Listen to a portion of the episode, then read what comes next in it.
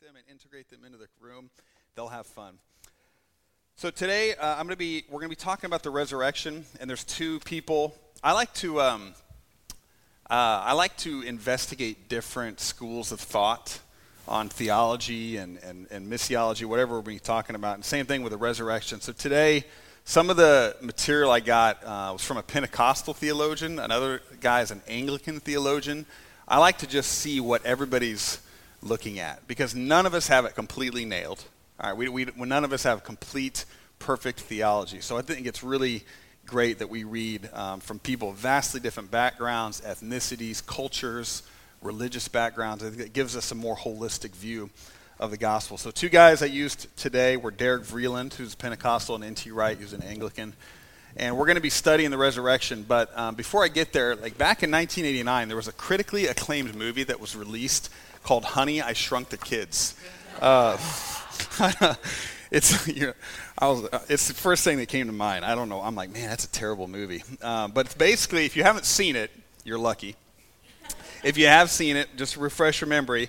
Remember, there's a there's a science nerd kind of dad who invents this machine that shrinks objects, and naturally, his kids are messing around, and the neighbor's kids, and the neighbor's kids, and the regu- and his kids get shrunk, and then they navigate this horrible world of dodging the lawnmower and insects that want to eat them and the dog sniffing them. And eventually they land in their dad's bowl of cheerios. And it's all these uh, crazy events that happen that make us realize like things that weren't meant to be shrunk shouldn't be shrunk. Like there is inherent danger in shrinking objects in, in, in a way that they're not meant to be um, reduced. And the same thing happens with our faith like it, it, when we think about uh, Jesus or the church or the resurrection or the crucifixion, anything involving our faith, it's dangerous to shrink that which is not meant to be shrunk. And what, what, when you do that, you get what I would call bumper sticker Christianity. We've all seen those bumper stickers or those billboards uh, on the side of the road that reduce the gospel to like one sentence or five words, and it's just, even those four words are filled with air. Like, oh my gosh, I can't believe that billboard says that or that bumper sticker says that. Like, I saw one the other day that said Bible, and it was B dot I dot. It was an acronym, and it said basic instructions before leaving Earth. And I'm just like, oh my gosh, that there's so much incorrect. Like, I just want to say wrong. When we try to reduce, the Bible's not an acronym. It is not instructions for living. You guys have heard me talk about that before. But when we try to shrink stuff, that shouldn't be shrunk, bad things happen. And it's dangerous. Um, it's, se- it's seemingly kind of innocent. But when you see on someone's bumper sticker, you're like, that's annoying. But when you actually really think about it, it can actually inhibit the power of the gospel in their life and in the lives of people who see that or who hear reductionist gospel come from our, our lips. And, and maybe they even see that in our lives, uh, a reductionist gospel. gospel. So we, we tend, uh, and, and I'm guilty of this too, because I have to get up here and talk for like 20, 25 minutes every Sunday. I have to try, I, every Sunday, I have to try to reduce like Jesus into something we can grasp. And it's really, I have to really resist doing that. Um, of giving, like, very, like, here's how you should do this. If you do these three things, everything's going to work out. You're going to feel the Holy Spirit. Like, I can't do that because that's not how the Holy Spirit works. So it's really um, tempting to reduce the gospel. And so we're going to do the complete opposite of that over the next 50 days of Eastertide. And we're going to focus in on one particular aspect of the gospel to expand upon and to deepen our understanding, and that is the resurrection. There's no better time to investigate and explore broadly and deeply the resurrection than Eastertide, which is the season of resurrection. So that's what we're going to do over the coming weeks is investigate what is uh, the, two greatest acts in, of love in human history the crucifixion and the resurrection. And it's just like if you're married or if you have an intimate friendship with someone, there's levels that you're meant, there, there's a journey into the depths of someone's mind and heart that you take. That's love. Like you continue the journey of intimacy. That means you engage tension and problems, uh, confusion over, you know, all of us have been in a relationship with someone where there's communication like just missing. And you explore that. You're like, okay, why, why do we feel off? Maybe it's a day or two, or maybe you're still getting to know that person and you're just figuring out what, how they're wired or what makes them tick. But engaging this and deepening our understanding with people that we love and care about, this bears fruit. This causes love to mature and to grow. And we're going to do that with uh, the gospel and with, in particular, the resurrection. So today, our scripture of the day is Romans chapter 5. It's on page 785. And I'm going to read verses 5 and 6.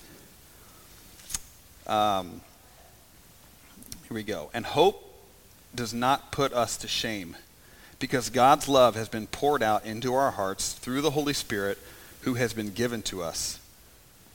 You see, at just the right time, when we were still powerless, Christ died for the ungodly.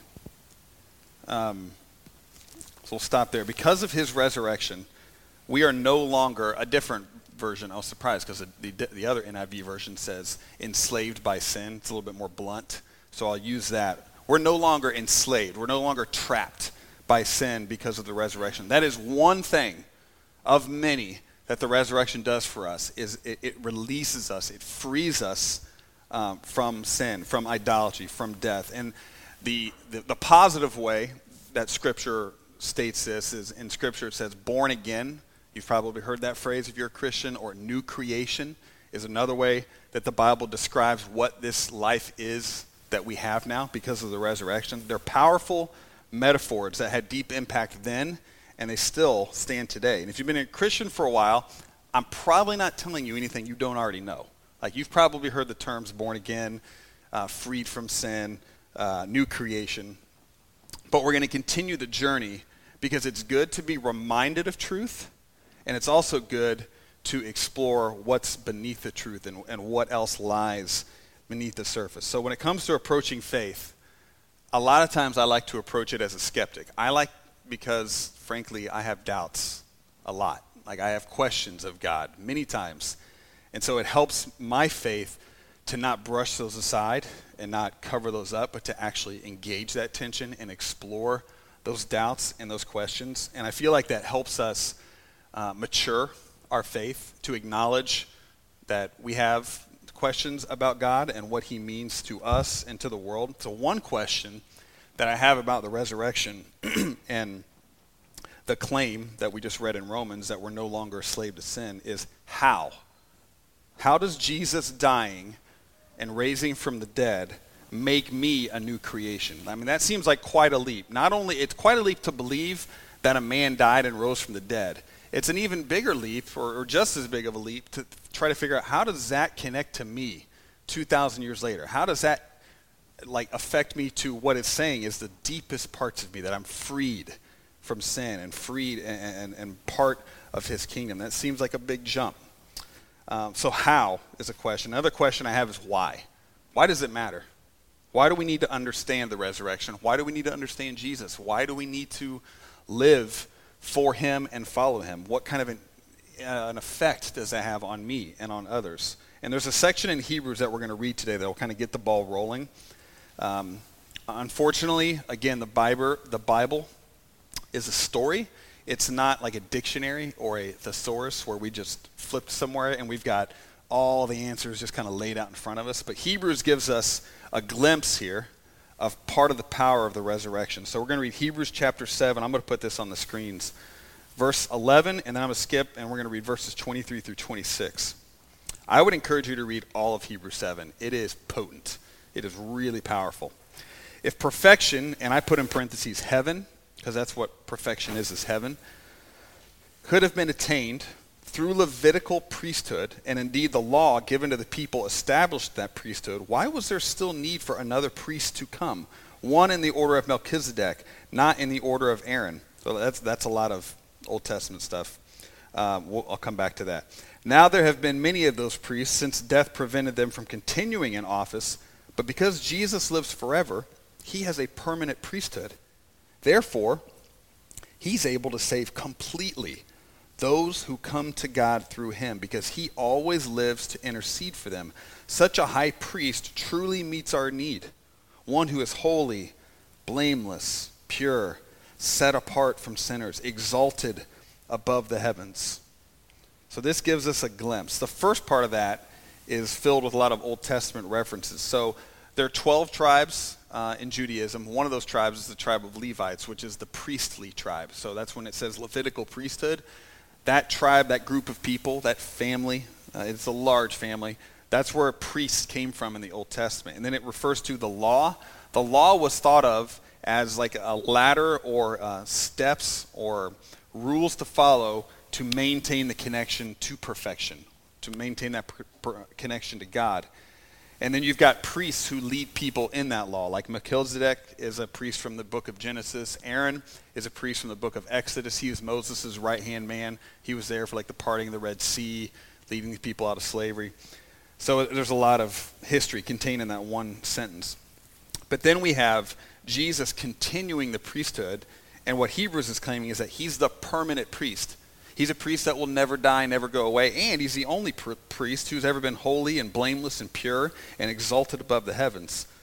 So many of us, uh, the comparison might be the why this matters is that we've all had teachers or coaches or leaders or professors or politicians or uh, mentors who have influenced us, who have led us in a direction. Sometimes good, sometimes bad, because we've all had teachers we loved and we've all had teachers we didn't want to be a part, you know, didn't want to be in their classroom. We've had, and, and every one of those interactions or those relationships is a season. So there's a lot of like ebbs and flows because of the good and the bad, and because there's a you know a little bit of a roller coaster because we're saying we're meeting new mentors or new influencers in our life, and we're saying goodbye to others at different seasons. So there's just this constant state of kind of organized chaos of people that speak into our lives and influence us. And what we get in Jesus is a fixed point, the permanent priest of someone who is eternal and always good. There is perfection. There is a, um, a complete trust now in someone that we can allow to lead us and influence us and we never have to worry is going to hurt us or leave us. That is something, we may not crave that, but we should. Um, because we've had people, I mean, we, we are influenced by, I mean, let's just take a look at the current climate of political leaders, all right? It, it's hard to place hope and trust in what people say or do. What we've got in Christ is the perfect king, the perfect priest to follow. And it's this fixed point that we can naturally um, let our gaze settle on of our hearts and our minds and never take our sight off of him because he's never leaving. And that's why uh, the resurrection uh, gives us that hope. It's that death could not hold him. He's there. He's not going away. So this is how he saves us, is that he is a fixed point. And we need this. Why he saves us is because the world needs to be made right again restoration, repair, healing, they need to occur at a macro level. And in biblical terms, heaven needs to come to earth. Death needs to be conquered by life. This is one of the reasons we believe in him. It's not the only reason, it's just one of the reasons that we believe in him and in the resurrection. And we believe through following him, us as participants get to bring heaven to earth. And again, if you've been a Christian for a while, I'm probably not telling you anything you don't already know. That's that, that is kind of like, okay, yeah, I, I'm, I understand that. I've, I've heard that. I've lived that. Let's shift back to how now. Because there's an important nugget in how that we need to explore, and it's tied to Jesus being our fixed point, our permanent priest, and him being like this restorer, this like great physician and healer of the world. And it's something that we have a tendency to ignore, dismiss, or resist. Um, this might be the part you didn't know and you haven't considered about the resurrection. And as our scripture of the day said, we're no longer slaves to sin, meaning now we are now part of the priesthood. We're called to be pure and holy and blameless. So here's what we need this is where we need to tie our theology to history. Historical Christianity, um, I, I think I've said this before, but the Romans considered them atheists. They were, they were considered heathens because of who they, they, they believed in the kingship of Christ and the way they lived. Historical Christianity was renowned and reviled for their ethics and morality. I mean, Christians are the ones who started hospitals and who started adoption, who started caring for kids with special needs. Because before Christians, they would put those they would put kids to death who had special needs. Like this was revolutionary, unbelievably high ethics of life and morality. And it was not popular in the Roman Empire for the first 300s of Christianity. And it's a big deal because it seems to be less of a big deal now. We aren't, uh, we, we have a tendency to resist, though, that high ethic, that, that high picture of holiness that Jesus is trying to lead us into. And one of the massive benefits, and it's actually a curse, at least I would contend. Um, well, let me let me say this: it's less of a big big deal now, particularly among people of privilege. We're all we all, I think, in this room, because we live in America and because most of us hold down pretty well paying jobs or, or have an education. We are all people of privilege. So, one of the, the curses of privilege is that we have the freedom of ethical choice. When you're in a position of power, you have choices available to you that those without power don't. So, a couple of weeks ago, I, I sat my boys down and introduced them to a life changing experience, the Lord of the Rings trilogy. All right, so we watched, last weekend, we watched The Fellowship of the Ring and then last night we watched The Two Towers. I have to do this when Carrie's gone because there's no way she's sitting through that stuff.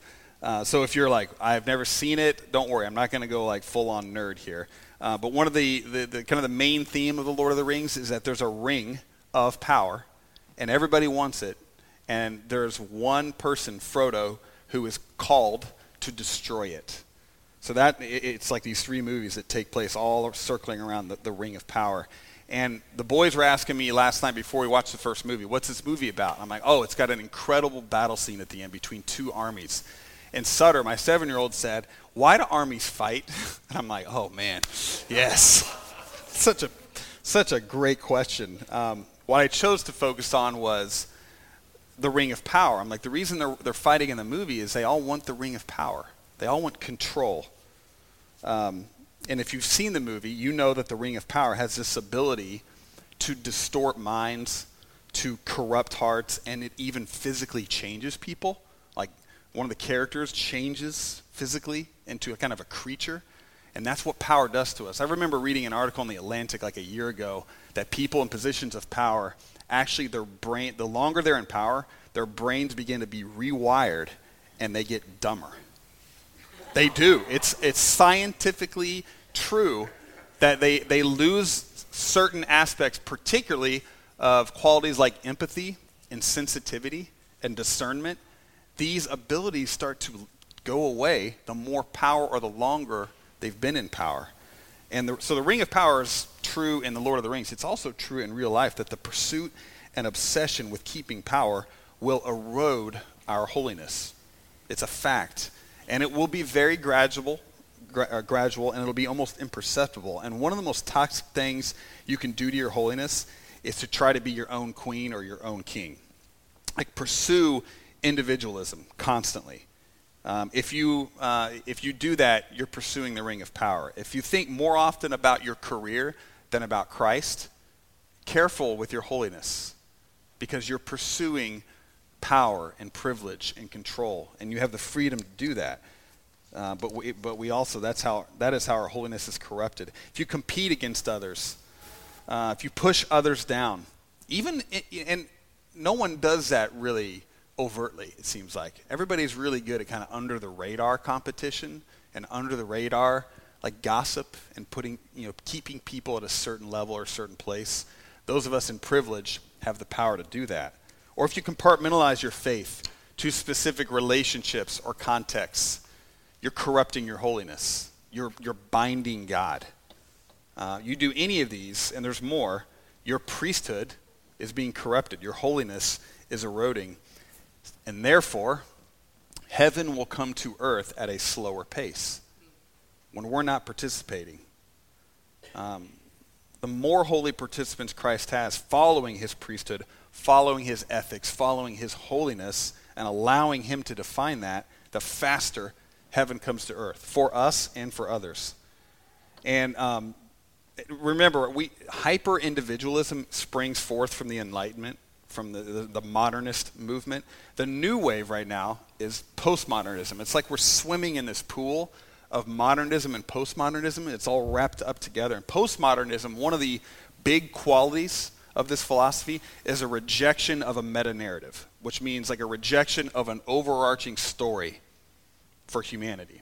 So, one, so uh, naturally, religiously speaking, people resist one God. They don't want a meta narrative. They don't believe in that overarching story. They say, I've heard Christians say, many of them have said, Jesus works for me, but he may not work for you, and that's cool. It's not. That's not Christianity, that's Hinduism. That's one God among many. And we can't say that and we, because we, there's, there's a lie that we've come to believe that claiming that Jesus is the one true God is bad news for someone. It's not. It's, it's, it's good news for everyone that he wants everybody to be a part of his story. Um, we don't get to define what holiness is. He does, because he's the priest, he's the king. We don't get to uh, make up rules of ethics and holiness. They've been revealed to us through Scripture and through the life of Christ. So, whether it be relational, political, financial, sexual, any other topic related to uh, holiness, we, sub- we follow Him into that, li- into that living and into that definition. We give the authority and the power away to Him which is really hard to do for us, being people of privilege. That's the truth. And the great paradox of Christianity is there is truth and there is grace. It's like, how do you live such a high holiness and not make it feel really exclusive and judgmental of other people? Like, how do you do that? And to be honest, it, it's, there's a lot of people that fail at that because we have, because again, if we reduce the gospel, usually people are attracted to grace, like unconditional love, and they are like all in on that, or they're attracted to truth and they're all in on that and like just live the truth, just obey. I was on staff at a church and I swear every sermon I heard, the word obedience was mentioned, every single one, and grace was rarely mentioned. And I'm like, hey, they, like the gospel's both, you know, like we have to be able to live both of those. So the paradox, the freedom comes, and that all we have to do is put, uh, like, adjust the gaze of our heart and our mind on Christ, and we get to be participants in Him resurrecting us and the world. And I find an enormous amount of freedom that I am fully accepted as someone who is broken sexually, politically, financially, um, relationally. Like I have issues in all, in all of those areas. But I am fully included in the kingdom the priest lets me in and continues to beckon me to come deeper. There is no like line or boundary or um, rule or law that keeps me from him. That is the great, beautiful paradox of Christianity of we have holiness and everybody, no matter how far away you are on like the holiness scale or whatever you want to use, you're in. You get to be a part of that. He's including you. He wants you. And the resurrection just draws us into the great restoration of humanity um, with no boundaries. So, as resurrected people, let's pursue holiness. Let's give the authority to Christ where it should be. Let's allow Him to restore us, and let's be participants in the restoration of the world. And I do want to give one tip regarding holiness, because it's kind of existential. That's kind of like holiness. That's big. Um, I saw uh, a question by theologian Rowan Williams. He said, Can we begin to think of the church's holiness as most alive when it most identifies with the marginalized? And I'm like, oh, that's an easy, that, that, that's very easy to understand. Like, um, spend time advocating and coming alongside those who are marginalized. While the rest of the world instinctively advocates and comes alongside those in positions of power, because we naturally do that. We want to find people who have authority and power, and we want to get in their little group because then we have authority and power. But let's be countercultural. That's actually let's actively sabotage that practice by coming alongside the people who are marginalized. Because if you're looking for the like how to be holy, a couple of tips would be make Jesus the permanent priest of your life and allow him to define what holiness is and what life should look like and then spend time with the people that he spent time with. Love them unconditionally. If you, you see stuff all through Scripture, he was constantly befriending and hanging out with people who, in the, in the people in positions of power, like, what are you doing hanging out with fill in the blank? Whoever that person is, what they do, he was always there with them, being near with them. That is a great way for us, for him to um, spark kind of the holiness in us coming back to life if we've been missing that. So, over the coming weeks, we're going to continue to explore the resurrection deeply. Um, I mean, this exploration of the greatest story ever told, it's, it, I hope it's going to refine us and reshape us and challenge us. Uh, I think it will. I think we're going to investigate different parts of the gospel. We're going to take very little away from what you may know. There might be a few things, particularly when we get into Romans chapter 1 through 4. We're going to do a deep dive into that, about what that means. We'll take some stuff away, but really, it's going to be broadening and deepening our understanding of the resurrection and what it means to us now and what it means to the world. And the last week of this series, I think it's May 20th, that last Sunday, we're going to have storytelling. This is something we want to do more regularly at Restore. Um, so we're going to have worship, but we're also, uh, over the coming weeks, I want us to think about the impact of living a resurrected life has. Uh, we're going to share stories of impact uh, we've done that before, but there is really, we, we are a story formed faith. The more stories that we hear, the more uh, excitement and, and vigor that we have to follow Christ. And we're going to do some open sharing of, of acknowledging God movements in our life to kind of wrap up this series before Memorial Day weekend. I'm really looking forward to that. Let's pray, and then we're going to close with a song.